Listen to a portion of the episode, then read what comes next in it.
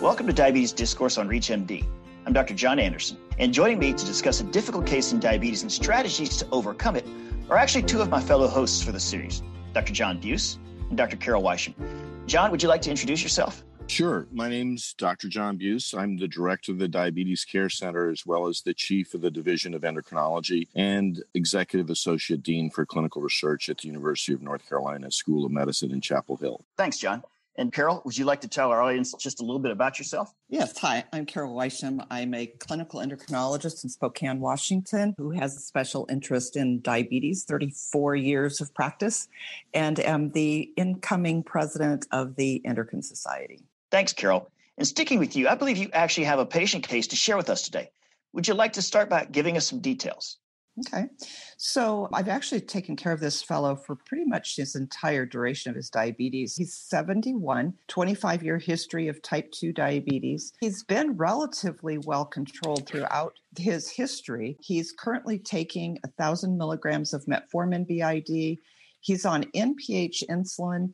He's taking 10 units in the morning, 60 units at night, and he's on regular insulin, which he is supposedly counting carbohydrates and taking one unit per five grams of carbohydrate with each meal. He does his testing sporadically, generally one, maybe twice a day, some days. His A1Cs had been between six and a half and seven and a half on this until June of this year when he presented with an A1C of 8.5. He's got complication is only neuropathy. He's hyperlipidemia, hypertension, and sleep apnea. His examination was really remarkable for his weight of 251 pounds.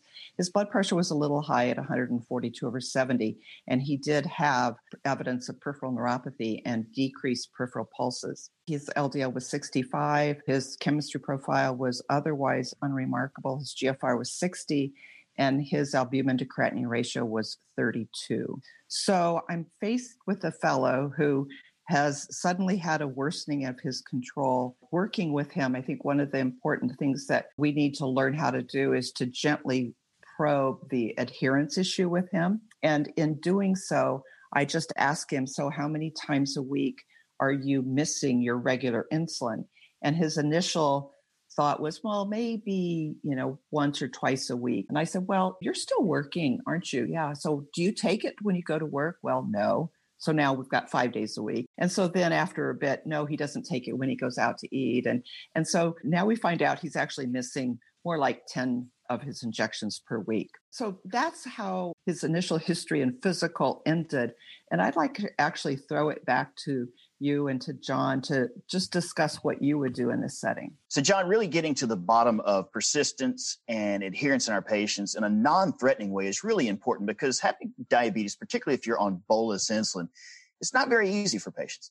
Absolutely. You know, I have to say, I tend not to use multiple daily injections in patients with type 2 diabetes predominantly for this reason. The way I enable people to talk about non adherence is just to point out that taking multiple daily injections really involves taking 20 to 30 injections a week, and that's hard to do. I often relate that I take a statin and I have to admit I miss one at least every couple of weeks just by mistake. So it's okay to be imperfect in medication taking, but that communication is really the key so that I understand what they're doing.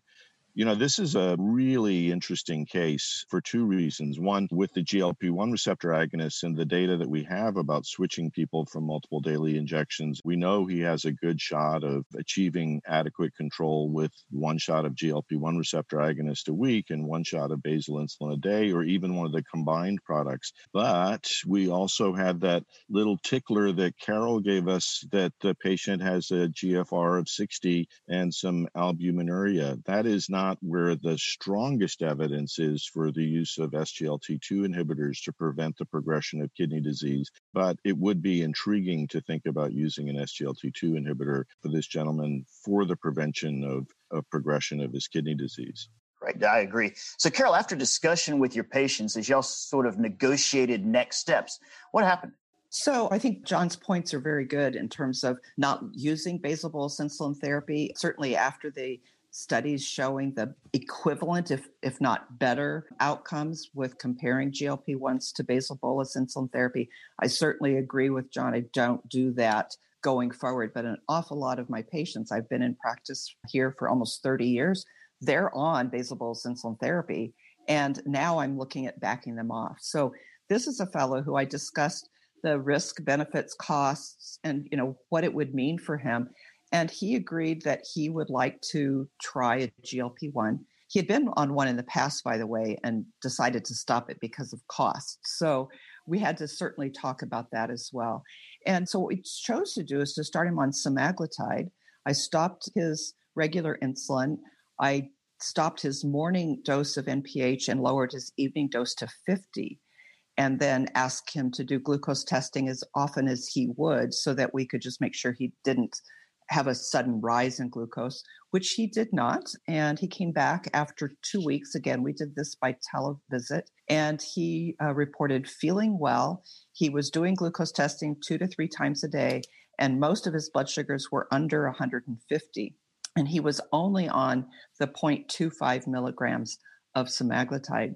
And so, my question to you and to John would be would you continue to raise his dose again being concerned about cost or would you be satisfied if he comes back in 3 months and his A1C is in the low 7 well, I think if you want to talk about a target A1C for him, 7.0 to 7.5% for someone like him is probably completely reasonable. And if you can get there on a 0.25 milligram dose, assuming you don't really want to achieve additional weight loss or that that's a really a primary goal, because we know you're going to need to go up to the 0.5 or the 1 milligram dose to see more weight reduction, then I think it's perfectly acceptable. I'll let John say what he thinks. Yeah, you know, I have to say I would probably try and reduce his insulin further, work on weight loss. And the background thought there would be the guy does have some evidence of kidney disease where the GLP 1 receptor agonists have evidence with regards to kidney disease is in the prevention of progression towards macroalbuminuria, which is a strong marker for the risk for developing end stage renal disease. So, particularly if you thought this guy had a long life expectancy, I might be inclined to push him forward, but at the same time, it'd be shared decision making. And if cost is an issue, et cetera, et cetera, right. you know, he is doing fine and you could continue at 0.25 milligrams. For those just tuning in, you're listening to Diabetes Discourse on ReachMD. I'm Dr. John Anderson, and today I'm speaking with Drs. John Buse and Carol Wysham, who's sharing a challenging patient case with us. So, Carol, for this patient and for patients like him, how do you have the conversation about the potential for GI side effects as you start a GLP 1 receptor agonist? Well, it just probably is the same as you that he has probably about a one in five chance of having some nausea as we get started. And then if it does occur as we go up in dose, it generally does not last for more than a week or two. And certainly he should make sure that he takes his dose according to schedule. And if he's still having some mild nausea at the end of the month that he can tolerate, to perhaps hold off on increasing the dose until his nausea is completely resolved. Turns out this guy had not a twinge of GI side effects, which, of course, in our experience, 80% of people don't. So that's the flip side. I like to tell people uh, 80% of people don't have it. I did decide to go up. He was very excited about how he's doing. He had already lost, believe it or not, 10 pounds in the course of a couple of weeks. Now, I think there's a backstory there, you know, suppressing the appetite, but also the excitement of seeing his blood sugars better, perhaps feeling better. I think he was probably being a little better with his diet, but he was very excited. And this guy's an architect. His concern about money was he didn't like seeing the money go out of his pocketbook. He could afford the medication. So I lowered his dose of insulin by another 20%, went up to 0.5, and we'll see him back in another month or so to decide where to go from there. Sounds great. John, what do we know about GLP 1 receptor agonists and their use in patients with chronic kidney disease? Well, not as much as we like. There's a big trial called FLOW that will specifically address this issue. But what we know for now is in many of the studies and in the meta analyses of the cardiovascular outcome trials, there is a statistically significant reduction in the progression to macroalbuminuria and, you know, less strong evidence about progression to doubling of serum creatinine and those kinds of more renal insufficiency kind of markers. How that happens is uncertain. There is some evidence that there are direct renal effects, it may also just be improvement in glycemic control, reduction in weight, reduction in blood pressure, all of which are risk factors for progressive kidney disease. So, bottom line, we don't know enough, but it does seem to have an effect. But it is important to point out that the effect of the SGLT2 inhibitors on progression of kidney disease is much better established Right.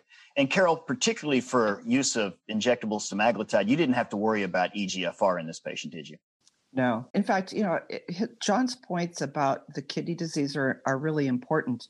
But with a isolated first time ACR of 32, I was not really focusing on that because mm-hmm. in order to make the diagnosis of microalbuminuria or diabetic nephropathy, you really need to see the ACR being elevated on at least two occasions. So that was the first time I wasn't really focusing on that. Although, obviously, if it persists, we'll have that conversation about whether or not to look towards an SGLT2 inhibitor in addition. Well, I think it's a great point. And I think this gentleman, was he a Medicare patient or does he still have private yes, insurance? He's Medicare. You know, it's, it's important to point out that I think a lot of providers just shied away from the use of GLP-1 receptor agonists in Medicare patients for so long that they don't realize that there's actually formulary coverage for some of these patients, that it's not as prohibitive as it used to be, and to not exclude the possibility of something like an SGLT2 inhibitor or a GLP1 receptor agonist just because you have a Medicare patient. And that's been my concern as well. I've had a hard time making that switch from not using them because of cost to now realizing their benefits, particularly in people who have had advanced to multiple daily injections of insulin. I think it's fascinating that having those conversations with your patients, getting to that non threatening way of understanding adherence and what the patient wants and discussing preferences, making it a patient centered decision is something we need to all be doing when we take care of any chronic disease, but particularly for those of our patients with diabetes. Well, that's all the time we have for today. But I want to thank you, Dr. Wysham, for walking us through this patient case, and you as well, Dr. Buse, for sharing your insights. It was great speaking with you both today. Thank you, John. It was great to be here. Thank you. That's all the time I have for today, but to access this and other episodes from this series, visit reachmd.com slash diabetes discourse. I'm Dr. John Anderson. Thanks for listening.